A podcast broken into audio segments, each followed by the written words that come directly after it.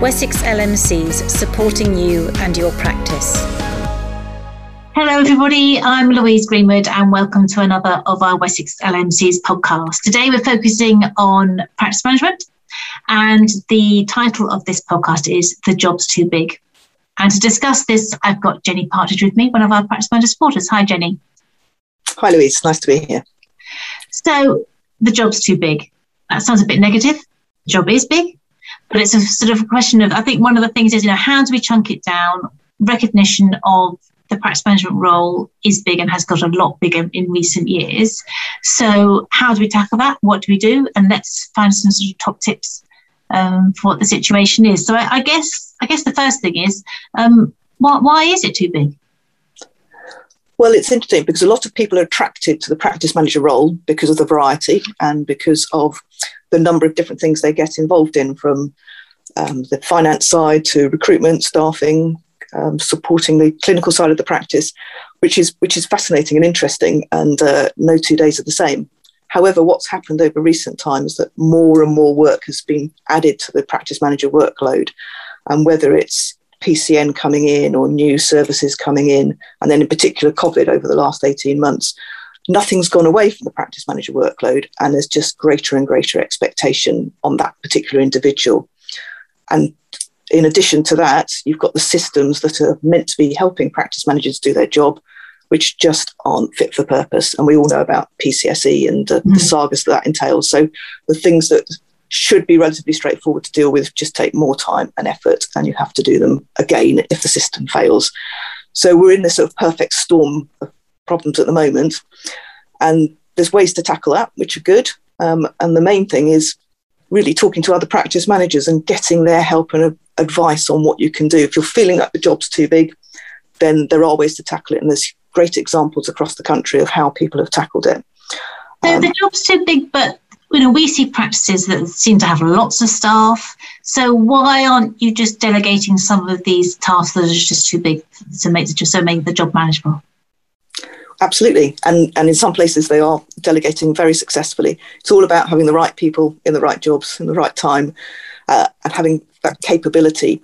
And if it was easy, you'd have done it. And that's the case of those practices that are working well. But if you've had turnover in, in areas where people are critical and you haven't had a backup plan something's gone wrong. Before you know it, you're struggling because practices are all small businesses and there's only a few key staff who really keep that practice running. And it's also the time and effort to train people up. And it's classically, if you're feeling a bit busy and under pressure and something goes wrong, you think, oh, well, I'll just fix it myself. I'll just fix it myself. Mm. But that's when you create this pressure on yourself and you realize you haven't got enough people in the right jobs to do the workload that's there. And I guess so also you create a sort of a, I don't know whether the helplessness or helpless culture is a, is a, is a sort of a, a well-known expression, but I guess you sort of create a, only the practice manager can answer this question. Only the practice manager can sort this. So you kind of, do you sort of kind of encourage people to stop thinking for themselves a little bit? That there is a risk of that. And if you take on too much of yourself, then absolutely everybody in the practice is going to expect that the practice manager will sort it.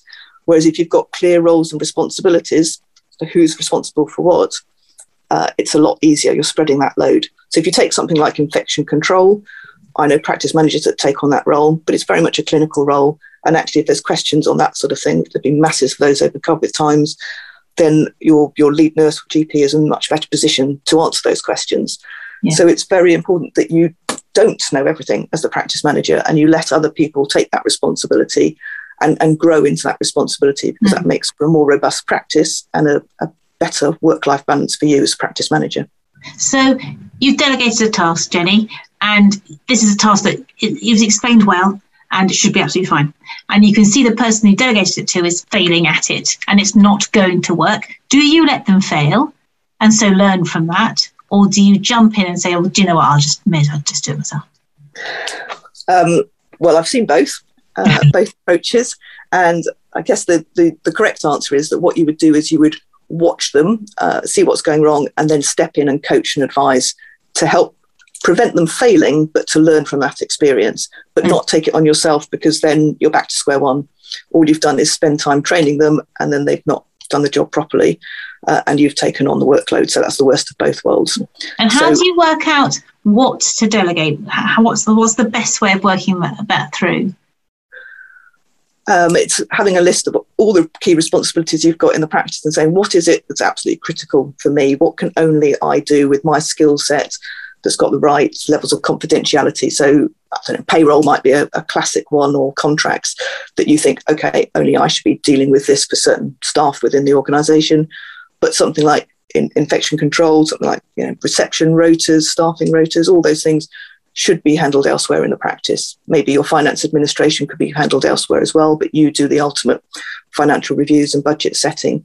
So, depending on the practice size and um, type of practice you are, you'll have to set your own levels, but think very carefully about what it is as a practice manager that only you can do.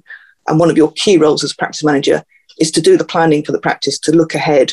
This is about the next year to, to three years, uh, where should the practice be? Where are the finances coming from? Have you got the right staff in place? So if you're firefighting, you haven't got a chance to look ahead. Therefore, you're not going to prevent some of the fires that are going to, going to come in place. And you're just going to be going round and round in circles, spinning those plates and um, struggling to keep them all up in the air. And I suppose one of the things is that we all like to enjoy our work. So some of the things that you enjoy doing as a practice manager might be things that you should be delegating. And that's quite hard, isn't it, to let go of maybe you liked in the rotas, you get satisfaction from doing those, but actually you have to let some of this stuff go, don't you? You do have to let some of it go. And sometimes, as a practice manager, when you're dealing with very frustrating situations that aren't easy to solve, it's much easier to go back and do something where there's a clear answer at the end of it because you get your job satisfaction and you can tick it off your list and kind of feel satisfied at the end of the day. But the reality is, if somebody else can do it, not even not as well as you, but 80, 90% as well, then your time is probably better spent on something that's going to have more impact on the practice long term. And that's just the reality of, of being at the top of the organization in that sense. So that's quite interesting. So that's kind of an ex- sort of a, a mindset of what's good enough. It Absolutely. doesn't all have to be perfect. Do you think that's quite important as a practice manager? I think that's very important as a practice manager.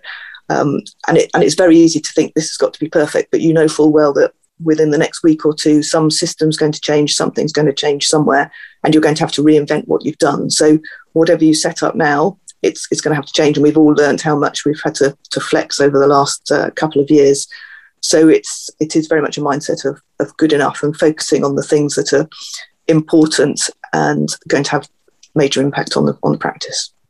So on an individual level, how is it best to plan your time to make sure you are most effective? Because if you're not careful, um, when you go in as a practice manager, you walk through the door, you are reactive all the time because there's stuff going on, there's things to sort out. How do you get your head above the water to just think through the important stuff? And as you say, you're supposed to be focusing on the important stuff like the contracts and the payroll.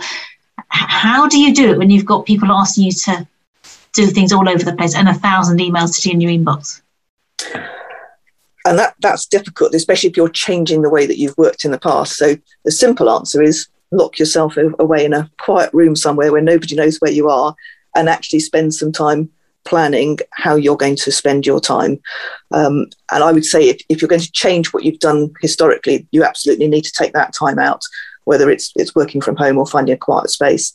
And um, you've probably heard of the the importance urgent matrix, where you plot out all the bits of work you've got to do and work out what is it that's important but not urgent because the quadrant two it's called it's the one that people don't focus on so often they're on the important and urgent or even urgent and not important because it's just the sort of thing that we have to do day in day out um, the other technique i've used which relates to that is called something called vomit on a page which i think mm. is a lovely expression, blank piece of paper, and you just write down absolutely everything that's on your mind and everything you've got to do on a blank piece of paper, and then start grouping together all those tasks into, into different areas and look at okay, so that's all to do with finance, that's all to do with staffing. Who can I get to help me? What is it that only I can do? What can somebody else in the practice do? And how do I then plan it on? And as a result of doing that sort of thing, generally you feel a lot better because it's out of your head and on a piece of paper and you can start to see the wood from the trees and go, okay, that's what I'm going to focus on now. That's how I'm going to work. And then tell people, tell people, I'm going to focus on this. I need you to focus on that. So please don't disturb me with these uh, little things that are going on because I need to focus on this. That's interesting. So do you think sometimes perhaps parents can be people pleasers? They don't like it to say, like, do you know what? I'm going to do this today. You're going to have to deal with that. Is that's sometimes quite difficult to say, isn't it? It is very difficult to say. And if you yeah. want, yeah, if you want to be helping people out and taking that kind of role in practice about, I'll sort it, don't worry, I'll sort it because you're a sorter outer.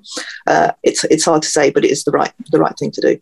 And also, I like the thought of laying down everything you've got in your head. And we all know there's just um, all sorts of, as we talked about the plate spinning before, put it down on a piece of paper, shut it in your desk, go home and actually try and then concentrate on being at home or your hobbies, your family, whoever your loved ones, whoever mm. you lived with, you live with. Because at the moment, there's a lot of working hard. There isn't a lot of playing hard because we can't go on holiday, or if we do, it's very mm. difficult. You can't go out and like relax and quickly pop do it impulsively to the mm. shops or yeah. you know to restaurants, and everything's got to be thought through and lateral flows and be careful and is making the playing bit hard, isn't it? So do you think people are falling into a trap of actually doing too much working and remote working and actually not quite letting go? Mm, absolutely. And the, the danger of remote working and the fact that you can just access work whenever is that you don't take time out and you think, oh, well, I'll just get this done, I'll just get that done. And before you know it, it's nine o'clock at night and you're tired and you think, well, I'll try and go to sleep.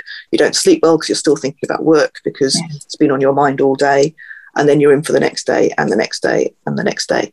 And if you don't have that downtime, your brain doesn't have a chance to actually switch off and start to think of creative solutions to some of those problems you've got. So it's actually good to switch off and do something different because it does give you that, that thinking space to then start to get a perspective on, on what's going on and what's important because otherwise you get so caught up in what's happening on sort of day to day, hour by hour, that you do lose sight of what's important. So when you stop and when you do have time away, don't necessarily sit in a chair in front of the television watching Love Island, having a glass of wine. Maybe do something a little bit more proactive. Make make in a sense make yourself timetable in your um, hobbies and other time mm. in the way that you sort of focus on um, things at work. Focus on your home time because valuing you at home and valuing yourself away from work is really important, isn't it? It is absolutely, and a lot of people will say that uh, getting out, getting out in the fresh air and nature just helps them change of scene, um, able to just take time out and admire the lovely sunny weather when we get it. It's just incredibly therapeutic, and and time with friends, time with people outside of the world of practice management and primary care is is very healthy too. So just have such a different perspective on life, and it's sometimes you do think, oh, I have lost touch a bit with uh, with the rest of the world. So it's it's good to get as much variety in as you as you can, and and remember that this is a job; it is not your life, and and keep that perspective. Yes, it's important, isn't it? It's interesting when we first had the first lockdown and you had to get out, you know, you had your exercise and you were allowed, mm. and actually how very diligent we all were with it. And now when you can do what you like, you kind of don't do it. And the, the, there's something about the sort of rules that you have to, or you don't have to, or you can't, but mm. then you want to. And then when you're asked to do what you like, you just you just go back to your old habits if you're not careful, don't you? Mm, it's very easy to get sucked into it, and then just before you know it, you've worked the weekend and you're you're into sort of the next week and the next week. And I know people are struggling to to say, well, I can't fit my holiday in. It's like you need to take that time out. It's it's yeah. it's best for you and it's best for practice if you take time out, and the practice will survive without you there. Uh, I know a lot of people struggle with that, and and then end up working through their holiday. But it's uh, from the long term, your long term health as well as the practices, you need to take that holiday. Yeah, interesting what you when you mentioned the word creative and creative solutions. I mm. remember reading an article um, not that long ago talking about how everybody is so attached to their iPhones and Instagram and Facebook and mm. all the rest of it, and actually concentrating on something else for a long space of time, or actually nothing for quite a long mm. time, is something that we're not really doing anymore. They were talking about being bored as a child, and actually yeah. That boredom then starts to you, you relax, let stuff go, and then your mind can start looking at other things. Mm. Um, and I think it's something that it's it's just so easy. I'll just check this. I'll just check that. Mm. I'll just check my emails. And because if I'm up to date now, or I'll just just before I go to bed, then it'll be easier in the morning. Yeah. But it isn't because you're never getting that big that big space. Yeah. On you. Um, and actually, you become a, a, bit addicted to it and to that adrenaline rush from just there's always something new to look at, always something more to do, and it's yeah. um, it's not necessarily a good habit to be in. Yeah, and one of the things that we've just launched at Wessex LMCs is our Spaces to Thrive, and it's all along those sort of ideas. So, with the ideas, we're creating a space for practice managers, so space to get together, give you some headspace, put space in your diary so that you can think. So come together with sort of five or six of you. One of our practice manager supporters, like Jenny, will be facilitating the session. There'll be a little bit of a chatting about what's topical, what's hot, which obviously will be flu and COVID at the moment. Um, but then what's your priorities? Where are you going with things? And actually just have an hour and a half, perhaps every other week, to think, chat, spend time with each other, um, and to just sort of bound about some ideas. And, and I think we um, called it Space to Thrive because we really want people to think, yes, this is a job, but I want to be the best I possibly can be at this job. How mm. can I be? Oh, perhaps I could do this. Have you done it this? Ah, that's a much quicker way of doing it. Learn together and then grow together and then sort of move on. And, and suddenly the you then begin to remember the good bits about the job and why, oh, yes, that's why I love doing it. And you're right, the variety is fascinating. It is such an interesting job, um, challenging, but then most people go into it because they like the challenge, they like the adrenaline rush, and they like being mm. sort of, when you think how quickly practice managers and general practice adapted to the start of the pandemic and have kept adapting, phenomenal, absolutely phenomenal. Absolutely. And that's exciting to start with. We all know now it's a little bit tiring, but actually you can get that back then if you start re-looking at what is good um, and what you like about the job, can't you? Absolutely, and I think you can learn so much from from other people. It's only other practice managers that, that really understand what you're going through, um, and it's okay to ask for help. You know, we are good at supporting each other, and the risk is that you know if you always do what you've always done, then you're always going to get what you've always got, and uh, it's it's good to move on from that. Yeah, and some of the things is. Um, is structural change, you know, organizational change, people change, culture mm. change. And that change is threatening for a lot of us. Um, and you know, out of your comfort zone, or perhaps um, redesigning somebody's job, or how the practice has looked for for a while, um, and perhaps you don't really know if you're different or you're the same as everybody else, because if you've only got your head down in your own practice, talking to you know your mm. your fellow workers in the practice, you don't get a chance to to think and see, do you? But I know you've had experience of looking at organisational change and, and cultural and structural change, Jenny, haven't you, in various mm. different practices? But and you've probably seen a number of times where it's worked, but it, I guess none of none of the changes has been easy. No, it's it's it's about what's your reason for change. So if, if the reason is driven externally, um, so it could be by COVID making us all go online, or it could be uh, one of the big, biggest changes I went through was moving to, to new premises and bringing two surgeries together. So we had to restructure then in order to, to work in a new environment. But that gave us a chance to really sit down and think what is general practice like today and how different is that to, to how it was when the practice was first set up and what sort of jobs should we have. And we were able to set up new roles like um, patient services managers focused on very much on the patient side, people that focused on the GPs and nurses and supporting them, uh, and others that are focused on, on IT and, and QoF. So rather than everything sitting with the practice manager, it was the responsibilities were split. And something like a premises manager, if you're a large enough practice, being able to take the headache of premises away from the practice manager is, is very important and sort of saves a lot of time. Um, the other side, the cultural change, it's, it's interesting to see how some practices are still very much operating on a sort of small family scale operation and others are operating far more like businesses.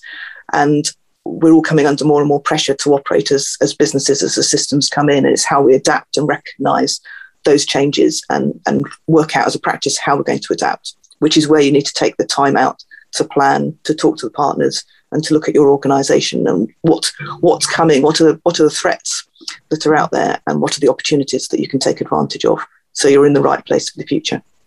And sometimes um, when you communicate change, we think about talking and we do a lot of talking and how to remember what everybody said, how you said it.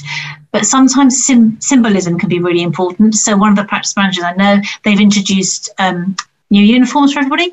So when the mm. patients go and they think, oh, this looks new.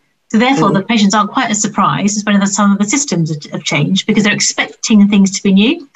Um, I think also names of people, titles of people, um, patient services manager, um, patient um, coordinators. There's all sorts of mm-hmm. different names now um, for different roles, and that can reflect more of what the actual role is. Because sometimes, if you think, sometimes the title of receptionist is seen as derogatory by some people. So you know you might want to think about things in different ways, um, and also how you how you um, get information to your own colleagues. We think about you know we've all got phones now. Do a little film. If you haven't managed to be at the staff update or whatever the update might look like, do it on a little video and send it to people. You know, we, we were talking earlier about there's always some people that say, oh, nobody told me. Well, do you know what? You've all had a little video on your email, so you could have watched it. And then you can actually hear things said in the same tone, and you know there can be no um, prospect of anybody misinterpreting things because everybody has heard it in the same way.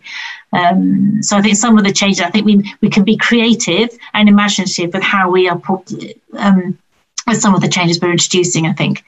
Um, and it can be quite fun. Pass some of the response, share ideas. Mm. Um, what do you think we should be called? What colour do you think we should have the waiting room? What, and, and some of it seems a little bit, um, you haven't got time to do any of that kind of stuff. But actually, paint, new chairs, some things can, you know, new coffee machine, that can make all the difference in the world, can't it? Mm. Um, Sometimes these symbolic changes are, are very important in terms of, again, bringing people together and reminding mm. us, you know, why are we all in general practice? Because fundamentally, people are there because because they care. They want to do a good job. They care about patients and uh, and giving them the best service they can. And they're frustrated if they can't do that. So again, sometimes just taking that time out to, to gather the team together, especially now that we are able to do a little bit more in person, can just build that sense of remind people about why they're there and what, what can we do to improve and just, just get other people's ideas in and yeah. be open to change, I think, because that's, uh, that helps create that sense of, uh, of togetherness that, that helps practice thrive.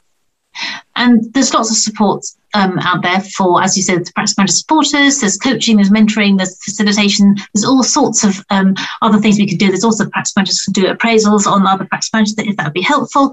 There's lots of avenues, and one of the things is it's a massive strength of character and of yourself if you do reach out for help. Um, and if you also offer help, if you're you know happy to chat with others and chat through ideas, that can be enormously helpful. And as we said before, sometimes it's the it's the weight of responsibility that practice managers hold that can be quite exhausting, and only another person, another, probably another practice manager, can actually understand how that feels. Um, and sometimes it can be very, very helpful to have an honest conversation um, and just say, "Oh gosh, yes, I, I, don't feel so isolated more because you mm. feel the same way too." And it's really nice to share that. Um, and we have an amazing group of practice managers um, in Wessex LMCs, don't we, Jenny? It's just we work with amazing people. We do, we do. Um, so all I would say is thank you, Jenny. It's been fascinating to chat this through with you. Um, do come contact us if you've got any questions about anything we've said. Um, Jenny's particular skills are in sort of organisational change and change of culture and that sort of thing. So she would, I know, be only too happy to talk to, through it with anybody. And even if you talk something through and then think, you know what, we're okay. We don't need to change it. That's fine. Um, you know, it's they don't want to change for change's sake. And as um, Jenny was saying, it's um, you've got to have a reason to change. So the job is still too big. We haven't managed to solve that one, Jenny, but we've broken it down a little bit and hopefully um, given you a few pointers. And um, we'll be back soon, I'm sure, with some more. All right. Thanks very much, everybody. Thanks, Jenny. Bye. Bye. Wessex LMCs supporting you and your practice.